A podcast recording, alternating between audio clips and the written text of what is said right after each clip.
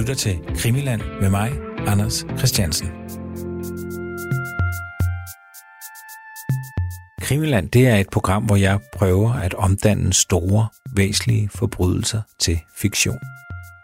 Genren true crime, det er jo det helt store hit i øjeblikket. Og hvis man øh, blander den med ja, en anden sikker vinder, nemlig dramaserier, så burde der være statsgaranti for at have lavet sig et helt stort hit. Jeg er derfor gået i gang med at omdanne mordet på Olof Palme, den svenske statsminister, til en tv-serie ala HBO's Chernobyl eller Netflix-serien Manhunt Unabomber. Jeg vil derfor i programmerne tale med historikere, vidner, manuskriptforfatter, producenter og caster og mange andre, der på en eller anden måde kan hjælpe med at realisere projektet. Det er derfor også tanken, at de her programmer, det bliver nogle programmer, der interesserer sig for historie og storpolitik, forbrydelse, politiarbejde, men også dramaturgi og finansiering og scenografi. I det her afsnit, der kommer vi nærmere ind på navngivende personer, som har været mistænkt for mordet på Olof Palme, og der er en, der jo faktisk er blevet dømt for mordet. Det er igen historiker Anders Øjes, der præsenteres for Christer, Christer og Skandiamanden. Og manuskriptforfatter Nikolaj Scherfi, som blandt andet har været med til at skrive krimiserien Broen. Han belærer mig om nogle krimiteknikker, og så har han faktisk set den film, som Olof Palme han så i biografen. Og der er særligt en scene i den film, der må have gjort indtryk på den svenske statsminister. Det blev total forvirring. Er det verkligen Olof Palme som er skjuten? Ja. Det är det. Och han är död? Ja, Eller han är inte dödförklarad, men... han er ikke dødsforklaret, men det kan man vel Det er noget, jeg vil sige, hvis nogle af de her ting ikke er ude, skal du endelig holde det for dig selv. Du må ikke sige det til nogen. Nej, men jeg, jeg, jeg siger det lavt. Der er noget med en, øh, der er noget med en politimand, strax efter klockan 11 Tjena, igår på et kväll. Olof Palme och hans hustru Lisbeth hade lämnat biografen Grand. I Det spännande. 55-årsåldern sköt Er det ikke spændende? Jo, jo, det er super godt. Ikväll ska vi syna och värdera de så kallade polisspåren. Det är egentligen ett samlingsbegrepp, en rad uppgifter och historier som har det gemensamt att det skulle vara poliser inblandade i mordet på Olof Palme.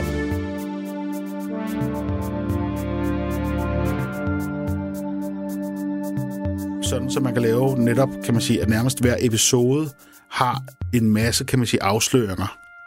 Øh, så er man ligesom, så er man på, godt på vej med noget. Ja. Anders Øjes, han sagde, at man skulle altid kigge på palmesagen som øh, altså lød, lød. Mm. At man for hver gang, så kommer man lige ind, tager man Lidt en ring af. tættere, ja. Det er sikkert også en meget god måde at betragte det på. Øh, jamen, Nikolaj. Og så er også klassikeren jo, Mhm. mm. altså, øh, klassikeren, øh, det er jo det der med at kigge på, hvem kunne have et motiv. Ja. Øh, øh, hvem kunne have et motiv. Ja. Og så er det selvfølgelig ved at sige, når man laver krimier, øh, så skal man også kigge på, kan man kaste nogle red herrings ind i, i, i processen? Det vil sige, kan man få folk til at gå ud på nogle, kan man sige, tro, det er det forkerte?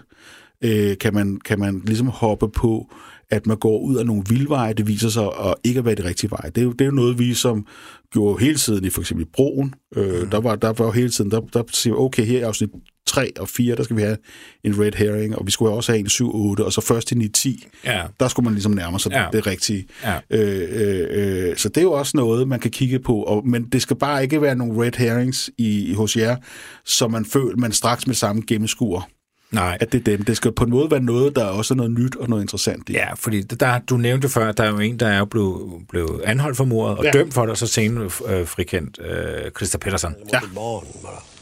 Vi ställer frågan en gång till. Christer, var det du som mördade Palme? Nej. Det var det hele sagen byggede på, det var, at Palmes enke sagde, at det var ham. Så altså Lisbeth Palme. Lisbeth Palme ja. sagde, at det var ham. Hvis vi skal formulere det sådan lidt slagordsagtigt, så kan vi sige, at det var stort engang. Og det er også stadigvæk vigtigt. Der er sådan en slags uomgængelighedskriterium i forhold til Christa Patterson, at man kan ikke, man kan ikke beskæftige sig med mordet på Olof Palme, uden også at beskæftige sig med Christa Patterson. Mm. Men, og nu kommer mændet.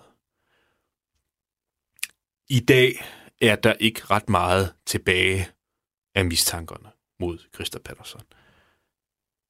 Hvis man sådan skal forestille sig en tavle, man visker rent i dag, mm. hvis du skal begynde at interessere dig for sagen i dag, så vil det være svært at forstå, hvorfor man interesserede sig så meget for Christa Patterson. Det gjorde man selvfølgelig, fordi det var man nødt til at gøre, fordi lige pludselig sagde Lisbeth Palme ved en vidne, ved sådan en konfrontation, sagde hun, at det var ham. Men det er da... Hun stod jo lige ved siden af Palme, da Palme blev mødt. Hun siger, at det her, det er ham, der gjorde det. Ja, Det skal man da tage alvorligt. det skal man tage alvorligt. Det skal, det skal vi også tage alvorligt i dag. Men hvorfor gør du det så ikke det? Øhm, det gør jeg ikke, fordi vi ved en hel del mere i dag om, hvorfor at Lisbeth Palme identificerede ham, hvordan hele den konfrontation, den kom i stand, og hvad der havde gået forud for den. Det ved vi meget mere om i dag, end man gjorde dengang.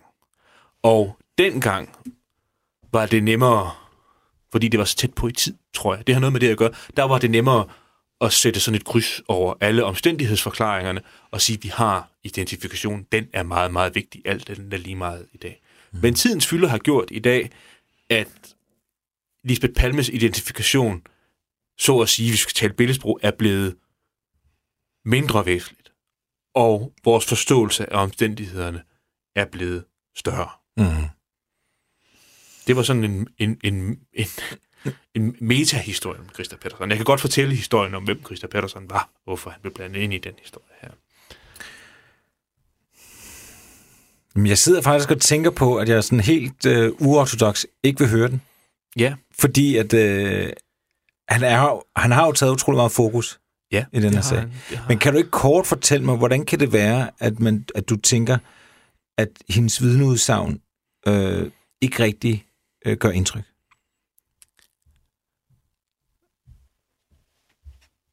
Det er, er, der, er der flere årsager til. Øhm, for det første så, i Sverige, var det jo sådan i mange år, i den svenske offentlighed, så var det her en, en, en, så at sige, en folkeafstemning for og imod Lisbeth Palmes udsagn. Og der var store dele af sådan den etablerede svenske offentlighed, var på Lisbeth Palmes side. Men det har ændret sig de sidste par år, fordi der er gået så mange år, og fordi man har taget sagen op på ny. Svensk TV viste for nogle år siden, og tv er jo et meget gennemslagskraftigt medium, viste for nogle år siden, øh, de har sådan en fremragende magasin for kritisk journalistik, der hedder Opdrag Grænsning.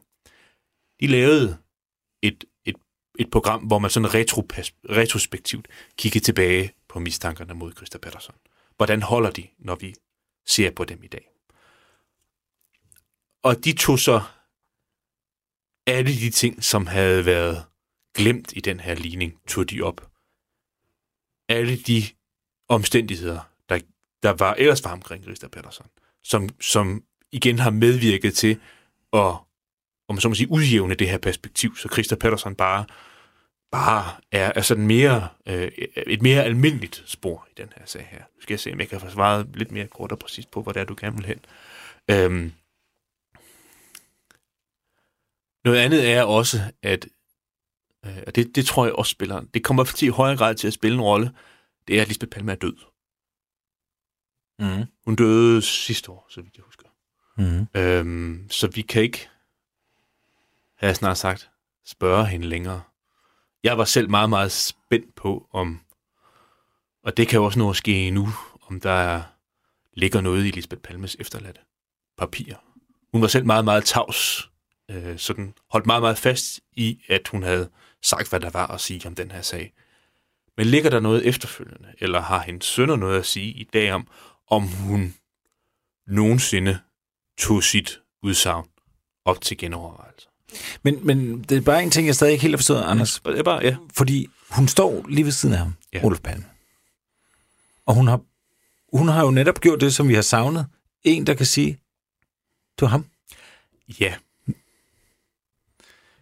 Det, det, der er ved det, det er for det første, at identifikationen sker, altså den konfrontation, hvor hun udpeger Christa Pettersson, den sker næsten tre år efter mordet er sket.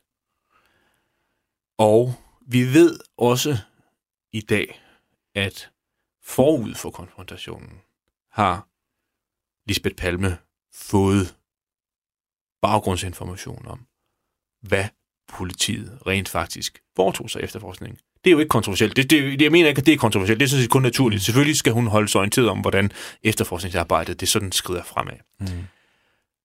Men noget af det, hun vidste i tiden op til, op til konfrontationen, det var, at politiet havde koncentreret sin indsats om en lurvet, småkriminel alkoholiker fra en forstad til Stockholm. Det vidste hun inden, for, inden konfrontationen. Hun vidste også noget på dagen. Fordi, det, du, skal lige forklare lidt om, hvordan og hvorledes den her konfrontation den kommer i stand. Den kommer i stand ved, at politiet begynder efter, efter interessere sig for Christa Pettersson. Og man får en, man, man får en domstolstilladelse, det skulle man have på det tidspunkt i Sverige, for at aflytte folks telefon. Man fik lov til at aflytte Christa Petterssons telefon, og man anbragte folk derude, hvor han boede, og holdt øje med, holdt, holdt øje med hans færden, og så videre. Og ganske kort tid inden at den her domstolstilladelse til at aflytte Christa Petterssons telefon, den udløb, så kaldte man ham ind til forhør ind på politigården. Fordi man vidste, at det ville alligevel blive offentligt kendt, at man havde interesseret sig for ham, så man ville gerne snakke med ham, før den her tilladelse havde den udløb. Mm. Så det slipper ud til offentligheden, at politiet har en mand i kikkerten. De har, har en mand, de gerne vil efterforske. Så det står i aviserne den morgen, hvor Lisbeth Palme skal ind og deltage i den her konfrontation. Der står der noget om, hvad det er for en mand, der er blevet arresteret, eller han er blevet taget med ind til politiet. Han er faktisk ikke engang blevet arresteret, men man, man kan faktisk bare ud og hente ham. Man spørger om, om vil du snakke med os? Ja, mm. det vil jeg gerne. Godt, vi kommer ud og henter dig. Men det står i avisen, for det, det er kendt. Og det var Lisbeth Palme formentlig også. Mm. Bekendt med nogen af detaljerne om den mand, hun skulle ind og identificere. Og da hun så sidder, den måde, så nogle konfrontationer foregår på, det er, øh, at, at han indgår som han indgår blandt en masse figuranter. Der står 10 mand på række, og der er 10 mand, der går rundt i et rum. Og så optager man nogle videoer af, hvordan og hvorledes de forskellige ser ud. De har sådan nummer på. Der står ikke, hvad de hedder, men der står deres nummer. Og så skal hun så sidde der som og, og, på, og sidde og se optagelserne af det, og se, om hun kan pege nogen ud. Mm. Og der sidder hun så øh, en decemberdag i 1988 og ser optagelserne af Christa Pettersson sammen med alle de her figuranter. Og da hun ser Christa Pettersson, så siger hun også, hun siger ikke, det er ham, eller det er Olofs morder, eller et eller andet. Hun siger, der kan man se alkoholiker. Der ser man, hvem, er alko- hvem som er alkoholist, ser hun. Det er nummer 8. Det ved vi i dag, fordi der ligger, og det har man sådan set været kendt i mange år, men der ligger, der ligger en protokol for, hvad der bliver sagt ved den her identifikation. Og der, hvor jeg selvfølgelig vil hen, det er, at i dag, når vi kigger tilbage, så står det mere klart, at måske var det ikke en identifikation i den forstand, mm. hun foretog. Måske var det, nu bruger jeg sådan et billedsprog, en faldende 10 øre. Hun havde fået en idé om, hvad det var, hun skulle. Vi efterforsker en alkoholiker. Mm. Der er alkoholikeren. Ja. Ham får jeg øje på. Det er, det er nogle omstændighedsforklaringer, fordi vi skal stadigvæk huske på, at det er rigtigt nok, at det er hun, hun er et, et, et, et, hun var et, et velbegavet menneske, der øh, sagde, hvad hun mente, og mente, hvad hun sagde. Så hun sagde selvfølgelig også, at det var ham, der myrdede Ulf Palme. Mm. Men der er stadigvæk nogle omstændigheder i forhold til, hvordan den identifikation opstår, som vi er nødt til at tage hensyn til, for at kunne vurdere validiteten i det, Lisbeth Palme siger. Hvor, hvor troværdig er hun i sit udsagn alligevel? Hvad är det för några mentala processer som gör att hon gör det hon gör? Alltså Lisbeth Palme har ju pekat ut dig hela tiden uh, under resans gång. Uh, ja. Har det påverkat dig någonting? Inte ett dugg. Inte mer än att jag blev skitförbannad.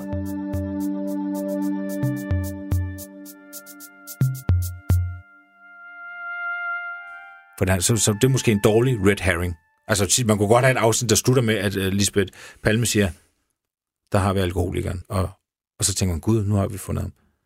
Men der vil de fleste seere måske vide, at uh, det er jo ikke ham. Ja, men der skal du så gå ind og lege, fordi man kunne sige, at ved man det så 100%? Det ved man heller ikke helt 100%. Nej, det gør jeg jo ikke. Jeg er endnu ikke til. Øh, øh, altså, man ved måske 80%, at det ikke var ham, men så er der stadig 20% tilbage. Ja. Især hvis der kommer noget nyt, der på, på en måde peger på det alligevel. Ja. Ej, det der med nyt der, det er lidt træls. Tänk om jag skulle säga till er att det finns en person som stämmer in på allt det här i Palmeutredningen. Som har varit borta i många år, som aldrig liksom har egentligen undersökts ordentligt. Eh, han hade motiv, han hatade Palme. Signalementet stämmer väldigt överens. Han hade inget alibi den här eh, kvällen. Och det kanske intressantaste av allt, han ägde det enda vapnet av den här typen, en Magnum revolver, som inte har hittats. Det enda kända vapnet som inte har hittats och provskjutits. Det ägde han. Der er en anden Christer. Ja. Christer Andersen. Er han mere interessant for dig? Ja, det vil jeg sige. Øhm, hvis vi, hvis vi skal begynde sådan helt overordnet, så er der ingen tvivl om, at hvis det var en, der handlede alene, hvis nogle af de resonemanger, fordi det kan, jo sagtens, det kan sagtens være, at der er noget, jeg har overset, eller min kritiske efterprøvelse. Det der forløb, jeg skitserede tidligere, at det ikke hænger sammen. Mm. Jeg er rimelig sikker på det, vil jeg nok sige. Men, men hvis det ikke hænger sammen, hvis det er lykkedes på en eller anden måde for en mand at myrde Olof Palme og slippe afsted med det og bevare hemmeligheden inde i sig selv, så er der ingen tvivl om, at Christer Andersson er det langt, langt bedst bud på en alene agerende gerningsmand. Hvem er han? Anders, Christer Andersson var en, en, en, om, omkring en 40 år på det tidspunkt, hvor mordet sker. Jeg kan ikke huske præcis, hvornår han er født, men han er omkring 40 år. Og havde... Altså det, der er relevant ved ham i forhold til mordet på Olof Palme, begynder nogle år før. Han havde vundet en stor øh, gevinst i, ved, ved at spille, simpelthen. Spillelidenskab. Han havde vundet en stor gevinst, og så var han blevet aktiespekulant. Han spekulerede i aktier, og aktiemarkedet var meget levende i Sverige i 80'erne, så det var muligt at tjene mange penge. Men det var også muligt at tabe en masse penge. Og den dag, jeg kan ikke huske, om det er den 27. eller 28. februar 1986. Jeg tror faktisk, det er den 27. februar 1986. Bekendt gør den svenske regering, at man vil fordoble omsætningsafgiften på aktiehandel. Noget, som påvirker aktiemarkedet rigtig, rigtig meget, og noget, som påvirker Christa Andersen rigtig, rigtig meget personligt. Og hvis det, havde ikke, hvis det ikke havde været sådan, at der havde været en anden historie i aviserne på det tidspunkt, der havde taget alle overskrifterne, så havde det været sådan noget med børsmassakre i stedet for, der havde taget overskrifterne i stedet for. Derudover så var Christa Andersen en, efter hvad vi ved i dag, en indadvendt enspændertype, der ikke trives specielt godt med de svenske myndigheder. Han må have haft et eller andet at skjule. Han lavede sådan noget folkeregister, fik om det med, at man kunne ikke, det var svært at finde ud af, hvor han boede henne i mange år af sit liv.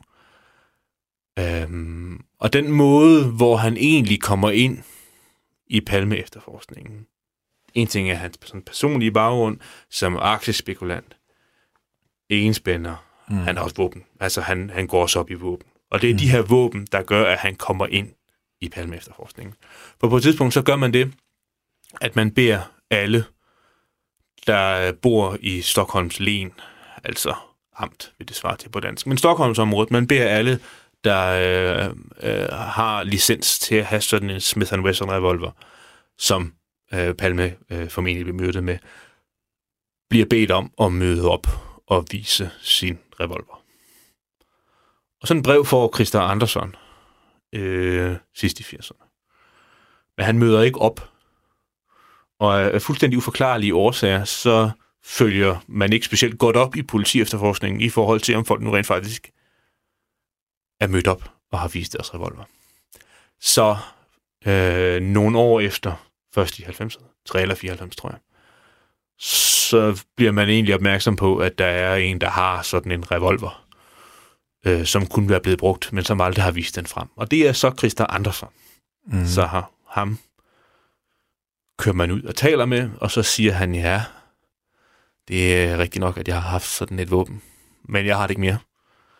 Jeg solgte det til en mand, jeg mødte forenklet sagt på en café for to år siden. For 5.000 kroner. Så jeg har det ikke mere. Og hvornår er det, politiet køber til ham? De købte til ham i 94, og han siger, at han har solgt det to år før. Og det er selvfølgelig lidt underligt, at man har haft et våben, man sælger til en mand, man møder på en café. Mm. Og så siger han jo, at han sælger det for 5.000 svenske kroner, og da man sådan undersøger, hvad sådan et våben normalt koster i frihandel, så koster det mindre. 3.000 kroner måske. Så mm. har en ting er, at han siger, at han sælger det til en tilfældig mand, men han siger også, at han har solgt det for en masse penge. Ja. Øh, og sådan i forbindelse med, at man efterforsker Christa Andersson, så får man også sådan spurgt ham lidt ad, om han ved noget om Olof Palme, og, og, og han ved noget om, om mordet, og han, om han kan huske, hvornår, hvornår øh, omsætningsafgiften på øh, aktier, hvornår den blev fordoblet, og det viser sig så, at han ved faktisk påfaldende meget om, om efterforskningen, og han kunne også lige præcis huske, hvornår den aktieomsætningsafgift den blev fordoblet. Og det var i øvrigt noget, der gjorde, at han øh, øh, gik, gik ganske meget falit. Og man overvågede også Christa Andersen, hvad han sådan ellers gik rundt og Mm. foretog sig. Man fandt ud af, at han havde sådan en skæg vane med, med relativt jævne mellemrum, så sad han altid og drak kaffe på et konditori inde på Sværvæggen. Der lå skråt over derfor, hvor mordet skete. Og det er sådan noget klassisk mormytologi, den der mm. historie om, at morderen vender altid tilbage til gerningsstedet. Øhm. Ja. Så det, det er sådan en, en, en, en ensom ulv, som havde det rigtige våben, men så da politiet kom i kontakt med ham, så havde han det ikke mere, og han havde også nogle psykologiske træk, der kunne passe med profilen, en alene agerende gerningsmand kunne have. Han den vej, som morderen flygtede efterfølgende, kan man også sådan med lidt god vilje godt sige, at den ledte hen til, hvor Christa Andersen boede i 1986. Men han øh, begik altså selvmord i 2008, så vi får i hvert fald ikke mere ud af ham. Det gør vi ikke, nej. Øh, det skal måske lige siges til sidst, at det er jo en, øh, en lille dansk historie, man kan fortælle om Christa Andersen, fordi det er en dansk forfatter, der hedder Paul Schmidt, som har gravet utrolig meget i det her spor her. Han har udgivet øh, et par bøger om, øh, om mordet på Olof Palme, øh, og er, har i hvert fald også øh, en del af æren for, at vi ved så meget om Christa Andersen i dag, som vi ikke gjorde før. Altså Christa Andersen var for offentligheden totalt, næsten totalt ukendt indtil, hvad skal vi sige, 2010, 11 stykker eller et eller andet. Men, men mange af de oplysninger, der så er kommet frem, er kommet frem, fordi at der er nogen, der har gravet i den sag. Øh, blandt, andet, blandt andet og primært Paul Schmidt, der har gravet meget i den. Og Paul Schmidt skal helt sikkert også have ind forbi her, når det, vi skal, hvis vi skal lave et afsnit, der netop skal følge øh, Christa Andersen.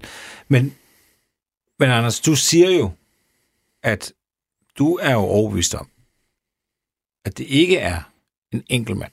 Ja, det svarer jeg helt rent på det. Ja. Og, og derfor så kan man sige, så passer Christa Andersen ikke helt ind øh, i, i det, du øh, er, er, er overbevist om. Øhm, så det kan ikke være ham. Han kan ikke have haft en, øh, en ven, eller et eller andet. Eller hvad, hvad går du og tænker om? Øh?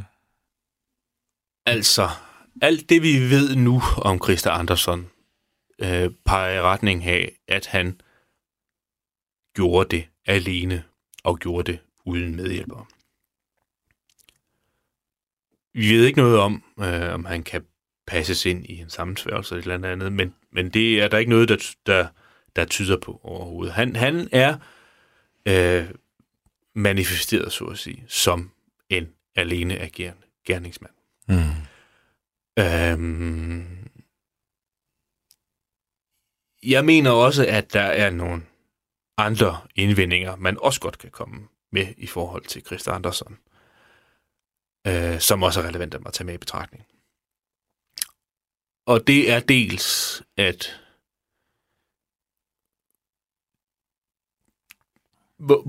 man, man begynder med det perspektiv, der hedder, at Andersson havde licens til sådan en Smith Wesson revolver og boede i Stockholm Flen.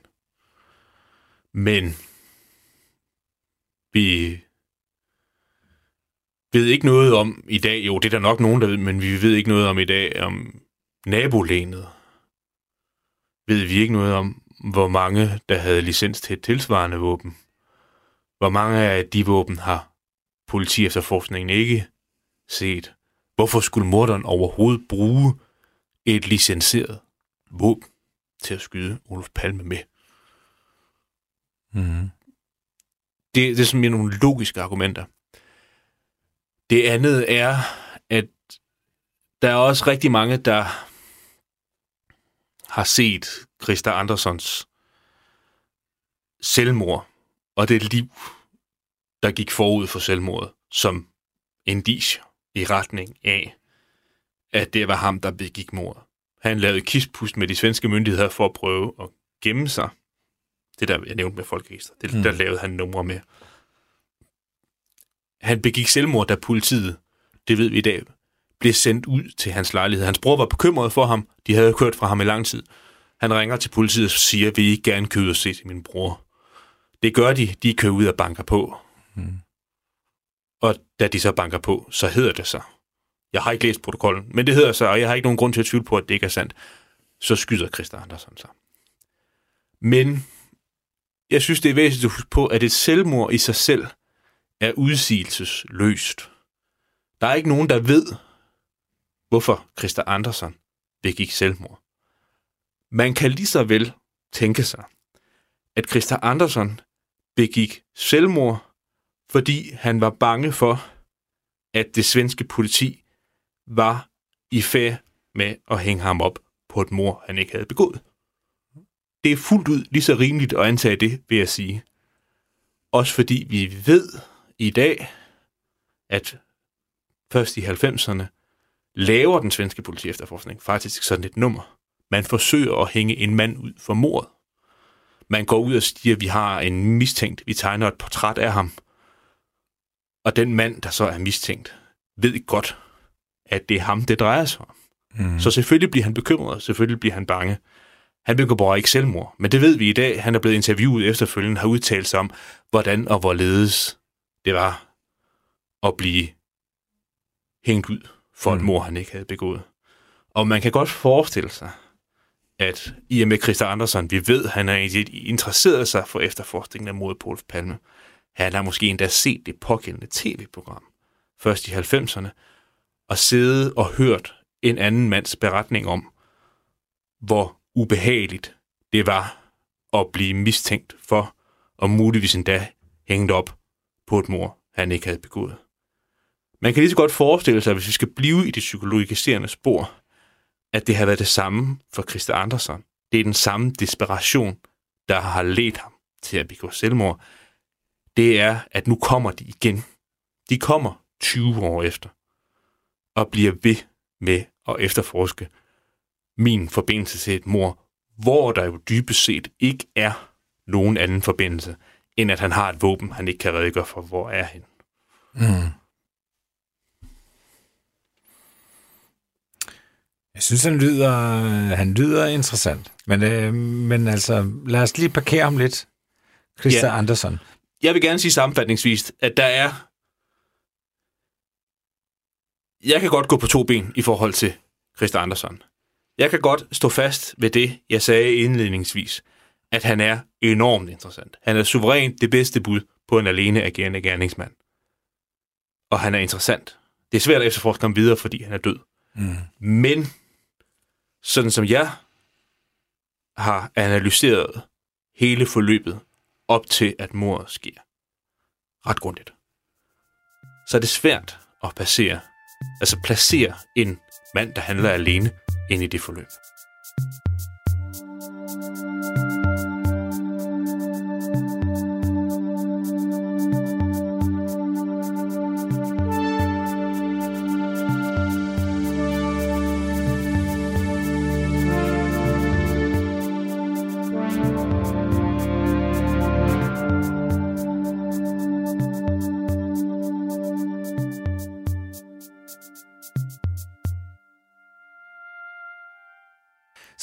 Så, det er jeg i hvert fald ikke bange for, at man kan lave...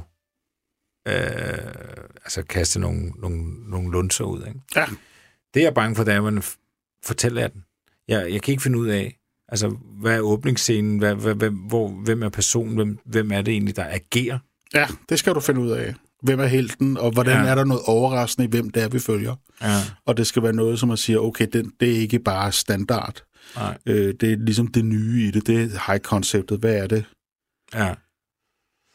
Og så havde jeg tænkt mig, og det er jo ikke, fordi det er særlig afgørende, men jeg kunne, jeg tænker mig, at øh, selve morsekvensen, hele øh, Palme er jo biografen, mm. ser Brødrene Mozart, en film, du øh, kender til. Ja, jeg har set den, og øh, den har jo en fantastisk detalje. Jeg øh, så den efter. Øh, øh, øh, øh, øh, øh, øh, den havde ikke haft premiere i Danmark på det tidspunkt, men den har premiere i Danmark. Der øh, er, er der en, en... Det, man husker for filmen, er, at man ser Philip Sandén, som sidenhen bliver gift med Susanne Bier. Ham ser man splitter nøgne film med et ordentligt, kan man sige, erigeret lem. Og det, det er, kan man sige, det første gang i en skandinavisk film, at man ser øh, i sådan løde, i, løde, ikke en pornofilm, ser et, øh, en skuespiller med, med stiv pæk. Ja. Og, I fuld, fuld, nø- i, i fuld nøgenhed. og det er jo en detalje, man skal huske i forhold til, hvad Palme oplevede i sit sidste døgn. Det er noget af det Ja. sidste, han har set. Ja, det er simpelthen noget, han har set, og, og gav vide, om de ikke snakkede om det, når de ligesom gik hjem der og, og skulle passe på, at de ikke gled på isen. Ja. Øh, så det skal man lige tænke på. jeg hylder mig selv ud af den her, for hvad var det, jeg vil sige? Jo, jeg vil sige, jeg tænker, at der skulle være et, øh, altså en eller anden form for Groundhog Day-agtig ting, hvor den her sidste, altså biografen, ud af biografen, hjem, de skudt, ja. Ja. altså kører i ring på en eller anden måde. Og så synes jeg, man, der vil jeg sige, der skal du bruge det, at man hele tiden vender tilbage til, at Palme og hans kone, de snakker om den scene, Ja. og hvad den, om, den, om det var for meget eller ikke var for meget. Ja, ja. Ja, men ved du hvad, det, om det er lige præcis sådan, fordi jeg er også bange for, at det bliver kedeligt, eller det bliver tungt, ikke? Ja. Øh, hvad, hvad, hvad, hvad tænker du egentlig om det, det her med, øh, du kender jo ikke det, at man nogle gange ser en, en, en serie, så tænker jeg, er der ikke bare en, der kan sige noget sjovt på et tidspunkt? Altså man ser nogle af de her serier, ikke? og det kan godt være, at det er vigtigt og tungt emne og sådan noget. Altså jeg kunne næsten, Spielbergs Lincoln-film, jeg, jeg gad ikke at se den færdig. Okay. Jamen fordi, ja. den, du ved, det var bare så andægtigt ja. på en eller anden måde. Ja, ja, Øh, altså nogle gange, så tænker man, Er det Men- pasos med pasos på? Ja, ja. Altså, men uden at man ødelægger selvfølgelig ja. den her øh, mystiske, lidt creepy stemning, hvad der kan være, men der må der godt lige være et ja. Ja. eller andet. Det ved ikke, at det er nogle overvejelser, du, du selv gør der. Altså, vi, ja, vi gjorde det jo meget, da vi lavede øh, øh, broen. Der havde vi jo, kunne vi jo se, at øh, der, der lavede vi jo meget i en slags battle med forbrydelsen. Og i forbrydelsen, der havde Søren Svejstrup været meget sådan bevidst omkring, at han ville ikke være humor med i det. Det vil sige, hver gang nogle af episodeforfatterne skrev noget, noget med humor, eller, eller instruktøren har lavet noget, så tog han det ud. Han ville sige, at den skulle være ekstremt sådan tør og alvorlig hele vejen igennem. Det var han mm. meget bevidst omkring. Mm. Og det vil sige, og på en måde, så kom det også til at fungere, ved at den fik den der sådan Nordic Noir dysterhed. Øh, øh, der var også en anden ting, der måtte ikke være rødt med den. Øh, så, så der er ingen, der, øh, ikke før i sæson 2, hvor, hvor, hvor, hvor, hvor pludselig, kan man sige, Sofie Kroppel har en rød sweater på. Men hun er den eneste, der er rødt på. Alle andre, der sådan, de havde sådan regler. De lavede sådan nogle æstetiske regler omkring, hvad, hvad for nogle farver, der må ikke måtte være der. Og rød var en af dem. Øh, og der er det klart, der, der, det battlede vi jo med, og der kunne vi se med det samme, at, øh, at vi ville have humor med. Mm. Så vi arbejder meget med, at, øh, at Saga Norén, hun, hende, hun skulle man opleve som en humoristisk karakter på mange områder. Det der med, at hun hele tiden kom til at sige det forkerte, og der var sådan en, at, at vi ville arbejde på at kigge på, hvor kunne vi putte humoren ind. Også i hendes, kan man sige, samspil med, med, med, med Martin Rode, der blev spillet af Kim Bodnia, at der ville vi gerne have, vi ville gerne have noget dagligdags humor med i det. Mm. Øh, Så det var vi meget bevidste omkring der. Det er sjovt, at du siger det med, med den røde farve. Nogle gange så ser man jo sådan nogle øh, hobbyanalytikere på, på YouTube, der analyserer ja. en eller anden film, og de finder alle mulige symboler og farver og sådan noget. Og jeg tænker tit, ja, er, det, er det virkelig noget, man bruger tid og tænker over som, som skaber af de her værker, ikke? Men, men det har man jo så åbenbart gjort i forbrydelsen, der med, at man tænker, at farven rød skal simpelthen bare... Altså, Jamen, der har man det helt med at sige, der må, der må ikke have røde, de må ikke have røde slips på, de må ikke have, der må ikke være røde kjoler, der må ikke være noget rødt. Altså alt rødt blev bare fjernet, det var man meget. Det skulle have den der blå, lidt blålige tone hele vejen igennem, og det var jo altså, det var helt til, hvad for noget tøj, de havde på. Mm. Og det gør man jo tit. Altså, det, der var de meget konsekvente om det. Mm. Øh, men man gør tit, at der er sådan noget, hvor man siger, der er sådan en æstetik, øh, der, er sådan, der, der, der er gennemgribende omkring nogle, man laver nogle regler. Mm. Øh, så det kan man, det kan man, det kan man, øh, det kan man jo gøre. Og hvor, hvor tidligt gør man det? Jamen, det har de så gjort i sådan en eller anden form for øh, sådan visuel konceptueringsfase. Der skal man have skrevet nogle manuskripter, man skal være lidt ind i historien, men det er det, det, det øjeblik, hvor man, hvor man hyrer en, en, en art designer, øh, og hyrer, kan man sige, en, en, en, øh, en øh, øh, altså sådan visuelt, altså hvordan skal det visuelle look være sammen med, og det er tit noget, instruktøren og, og forfatteren og, og, og så kan man sige fotografen, og så sådan en, kan man sige, sådan en art designer, øh, setdesigner, øh, det der gamle hed scenografer. Det, tit, så laver de nogle regler og nogle dogmer for, hvordan det her skal være. Mm. Og, og øh, øh, øh, vi lavede for eksempel et dogme i, i, i broen, der hed, at øh, vi vil kun vise bygninger i både Malmø og i København, der var under 50 år gamle. Hvorfor det? Øh, vi vil ikke have det gamle med. Det vil sige, alt det, man så fra Malmø og fra København, øh, det var altid nye bygninger. Hvorfor? Øh, jamen, det var fordi, vi, vi ville gå udenom klichéerne i forhold til, hvordan man ligesom oplevede København, og oplevede, det var altid noget med, skulle man se Rådhuspladsen eller Christiansborg. Blablabla. Så, så vi, der blev lavet, da vi lavede den regel, at der, der, der var ikke noget, der måtte være under 30 eller 50 år. Øh, vi brød det en gang, fordi at jeg, havde, jeg, jeg sagde til Hans Rosenfeldt på et tidspunkt, hvor vi havde hvor, en workshop, der han blev nødt til at se Politigården og se, hvor er det på Københavns øh, kan man sige, politi har deres hovedkvarter. Øh, og så var vi inde og se det. Og det er klart, når man først har set politigården, og både udefra og indfra, så bliver, han, bliver man sådan helt skudt i det. Mm. Så det brugte vi. Men ja. det, var det, det var faktisk en af de få bygninger, der er over 50 år gamle. Og så lavede vi sådan noget, når vi lavede de der skud oppe fra, du hvor man ser ud over byen, så ville vi altid lave det for nogle vinkler, der aldrig var set før. Og hvor vi aldrig havde fokus på det gamle København altid kun på, det, på, på, på nyere København, og samme med Malmø.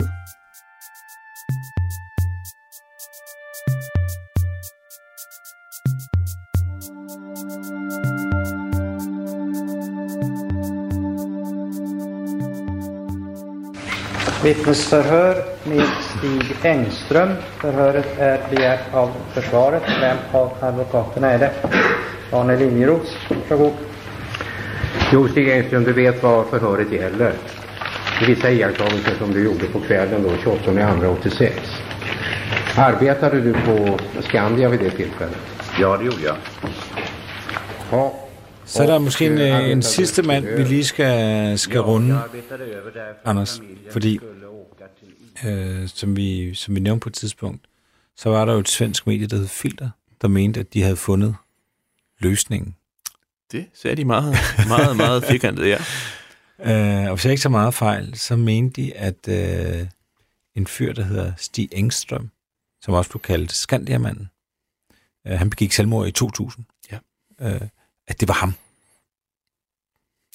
Ja, det, det, det, det, det, var, det er jo sådan en af de historier, der er kommet frem inden for de senere år, som har fået sit helt eget liv i nutiden, havde jeg snart sagt det var de færreste, der var bekendte med, at Engstrøm var der og fandtes. Han virkede ny og som et interessant spor. Og de her filterfolk har jo så gravet rigtig meget i hans øhm, profil, i hans livsforhold og hans sådan eventuelle motiver for at kunne have myrdet Olof Palme. Men han var jo kendt allerede dengang. Man vidste godt, at han, han var der, om man så må sige, og at han var en mulig aktør imod Paul Palme. Engstrøm var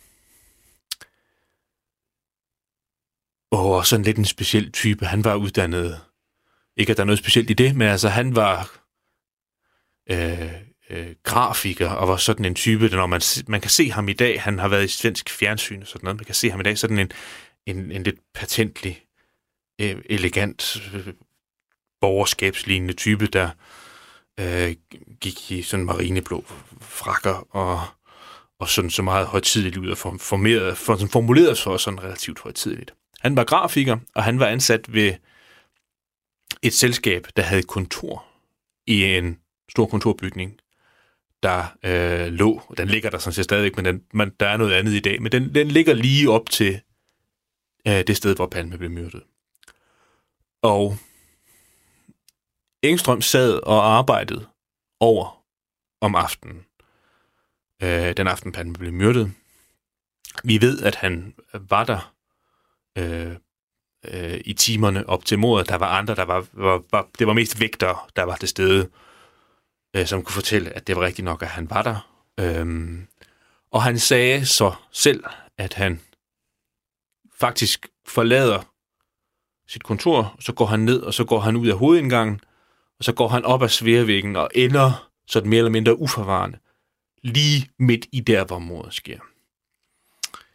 Og så står han og sådan og ser lidt forvirret ud, og så siger han selv, at han både er med til at give førstehjælp til Olof Palme, men også sådan er løbet ind af den samme gade, som morderen er flygtet af. Så han siger sådan set selv, at han er med til det hele. Mm. Hans forklaring vokser lidt sådan den første tid efter mordet, men han siger selv sådan, at han er midt, midt i det hele og med til det hele. Men for det første, så er det lidt svært at finde nogen af de andre vidner, der er til stede, der sådan helt kan understøtte alt, hvad Engstrøm siger, at han laver. Dem, der, de andre, der er med til at give førstehjælp, kan ikke rigtig huske, at han var der. Og der er heller ikke rigtig andre, der kan huske, at udover at de har set gerningsmanden flygte, så har de også set sådan en anden mand, der løb ind ad den samme gade. Det er der ikke rigtig nogen af de andre, der kan sige. Så politiefterforskningen er fra begyndelsen meget i tvivl om, om det Engstrøm siger er noget, han finder på for at få opmærksomhed, eller om han rent faktisk var der. Mm. Og det øh, er Engstrøm ikke selv helt tilfreds med.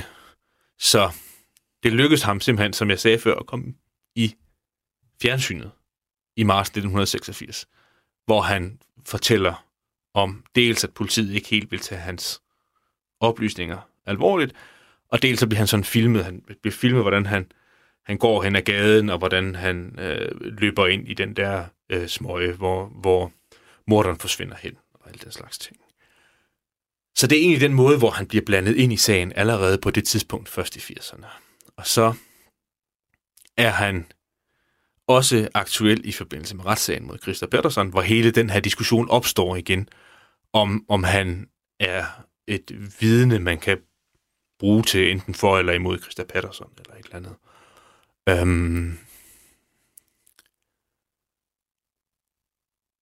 Og så er der selvfølgelig også nogen, der hæfter sig ved, at det er et underligt tidspunkt, Engstrøm er på arbejde på.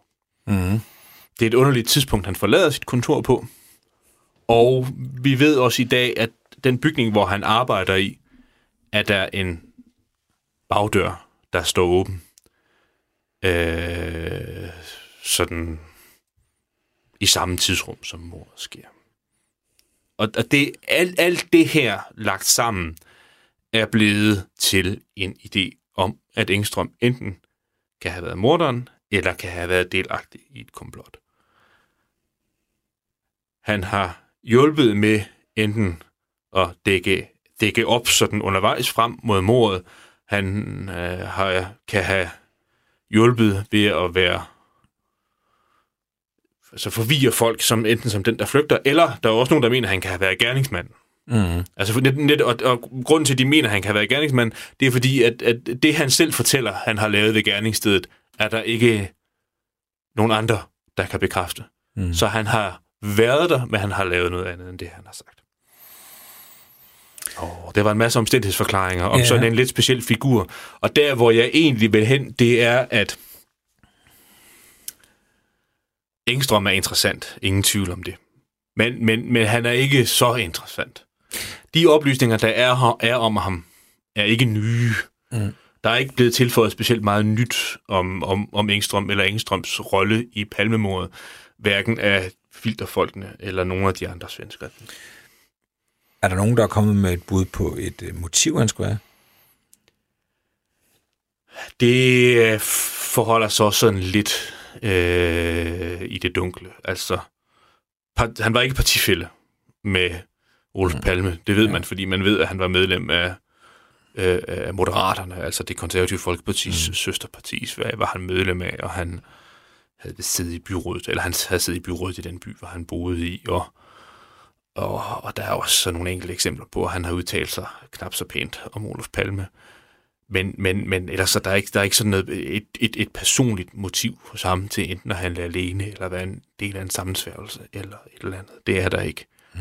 Men, men jeg tror, der er rigtig mange, der har set det der. Jeg har selv set det. Man kan se det. Det ligger frit tilgængeligt på YouTube. Man kan se den tv-udsendelse fra marts 1986, hvor man ser, hvordan det hele så ud dengang, og så lige pludselig, så ser man en mand, der hvis tøj ligner det, vi ved om det tøj, gerningsmanden havde på, ser ham løbe ind af den gade, hvor mordet sker.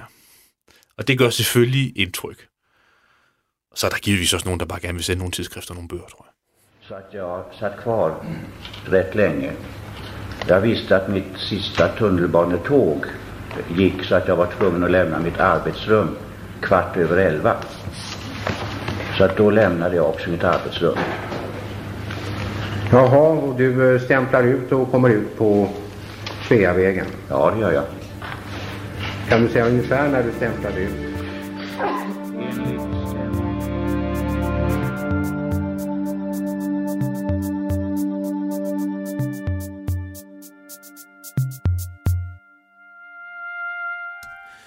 Nikolaj, hvad vil du gerne se fra mig næste gang, vi mødes? Jamen, jeg tror, jeg vil bede dig om øh, at kigge lidt på, hvad kan high-konceptet være? Mm. Hvad er ligesom det sådan originale greb? Hvor er det ligesom det unikt? Fordi netop, man kan sige, at, at du arbejder i et felt, hvor rigtig mange har gerne, altså jeg tror, hvis man tager ud på SVT og DR, så har de en skuffe med forslag til, hvordan man kan lave en fiktionsserie omkring Malmøbordet, øh, øh, Palmebordet.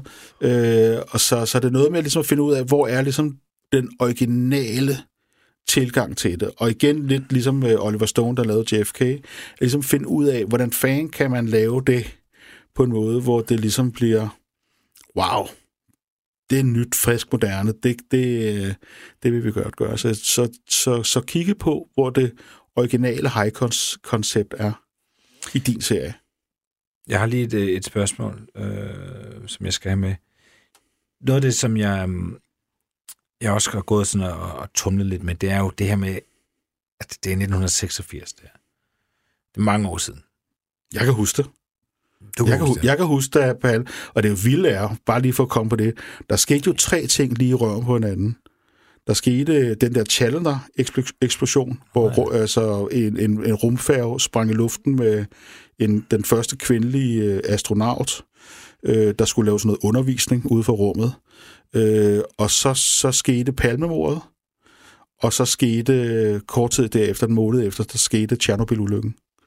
De ja. skete lige i røven på hinanden, de tre. Jeg kan huske det der for, det var ret vildt, ja. at der skete sådan tre virkelig store ting. Ja. Jeg husker kun VM i Mexico. Det var så, jeg var, det så var meget, sommeren. Jeg var så meget yngre, ikke? Så 86 har altid været et godt år for mig, men det er jo, det er jo et forfærdeligt år, jo, når man tænker over det. Det var en frostklar dag, kan jeg huske, da Palme blev skudt. Men, men det, jeg tænker, der er, altså, tænker du, det er nødvendigt på en eller anden måde, måske ikke i, i manuskriptet, men overfor, hvis jeg nu skal snakke med en producent, eller hvem det kan være, at sige, hvorfor skal vi høre om palmemordet i dag? Tror du ikke, jeg kunne få sådan et spørgsmål på et eller andet tidspunkt? Jo, jo, han vil hive skuffen frem. Ja. Altså at sige, jeg har faktisk tre andre forslag, der kommer for, inden for de sidste 10-15 år. Øh, øh, det er noget med at kigge på, hvordan kan man, er det nye? Ja. Hvad er det nye greb? Men, men, men selve, selve stoffet, hvis man finder det nye greb, så, så er stoffet interessant nok. Jeg skal ikke sige, jeg skal ikke lave en eller anden forblommet tale med, jamen en tid med fake news, eller en tid med koranklodser, eller hvad fanden det kan være. Ej, jeg skal ikke lave det, altså det, det sælger sig selv, eller ja, hvad? Ja. Nå, det er jo meget godt. ja, ja, det kan du godt. Altså, ja, ja. Men, øh, men det er jo, det er, find, find den nye vinkel på det, hvor man kan sige, gud, det er spændende. Og så er det klart, så, skal man, så går man jo langsomt udvikling, hvor man så ligesom skriver sig ind på det, og, og har, kan man sige, finde ud af, hvad grebet kan være. Noget, jeg tror også kan være et greb, jeg ved ikke, om vi kan nå det nu, mm. øh, men noget, der kan være et greb også, det er jo, at man oplever det fra flere forskellige sider. at man har flere forskellige personer, man følger i det, så man ligesom kan skifte mellem forskellige personer, og så finder man pludselig ud af, hvordan det hænger sammen til sidst. Ikväll ska vi syna och värdera de så kallade polisspåren.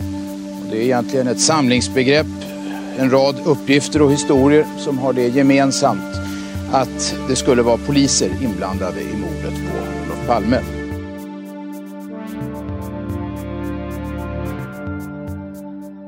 En anden ting, øh, Anders Højs, det er det her, øh, som jeg sluttede øh, sidste afsnit med, og som, som du jo har fortalt mig, det er den her betjent, øh, som pludselig skal flytte sin bil.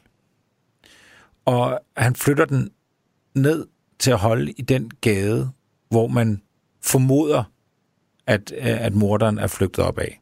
Nej, det er den, det er den han flygter, flygter op af, og det er der, hvor han flytter sin bil hen til.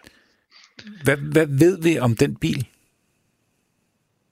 Altså, hvor, hvor, hvor, bliver, hvor bliver den bil af? Er det, flygter han ind i den bil? Kører han væk i den bil? Hvad, hvad sker der? Hvad, ved vi noget om den bil? Vi ved ikke så meget om morderens relation til bilen.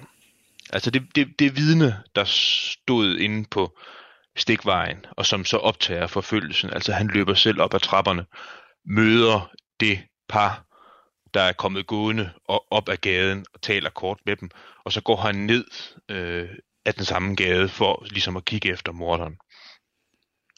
Og vi ved, at han har sagt, at, at han ser øh, en mand, en skikkelse, en gestalt, så at sige, øh, øh, forsvinde øh, ned af den her. Det er sådan en, en, en mørk beboelsesgade med nogle relativt høje beboelsesejendomme, der er dernede. Så det er sådan en, altså igen, det er jo også sent om aftenen, det er ved halv tolv tiden om aftenen, så det, det er mørkt, men han ser den her gestalt forsvinde ind imellem de parkerede biler. Og efterfølgende så, så lader det sig jo gøre at finde ud af, hvor den her politimand han flyttede sin bil hen.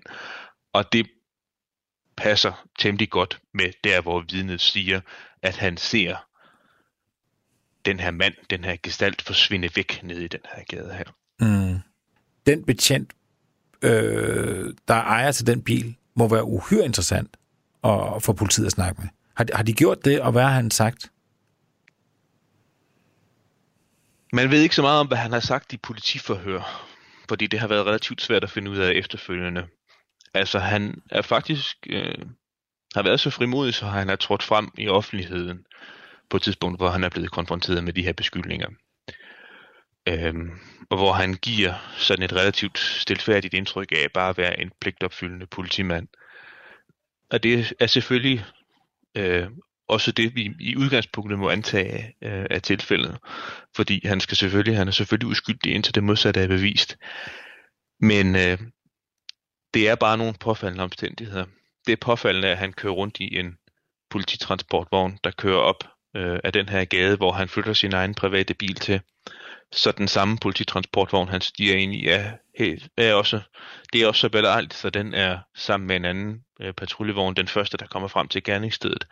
Han har, lige flygt, han har lige flyttet sin egen bil, men samtidig så har han også den, øh, de første politimænd, som, som optager flugten, og som når op til den gade, hvor han lige har flyttet sin egen bil, øh, og hvor morderen formentlig er forsvundet hen, der er han også en af de første, der kommer hen.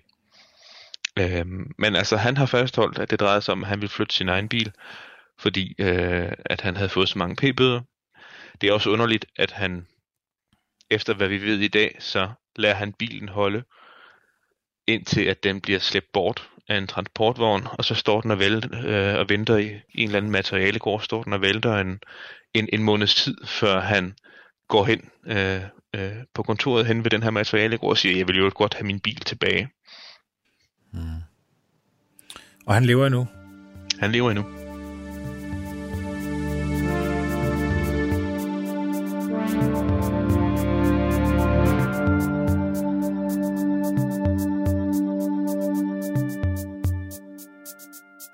Programmet er produceret af Wingman Media for Radio 4.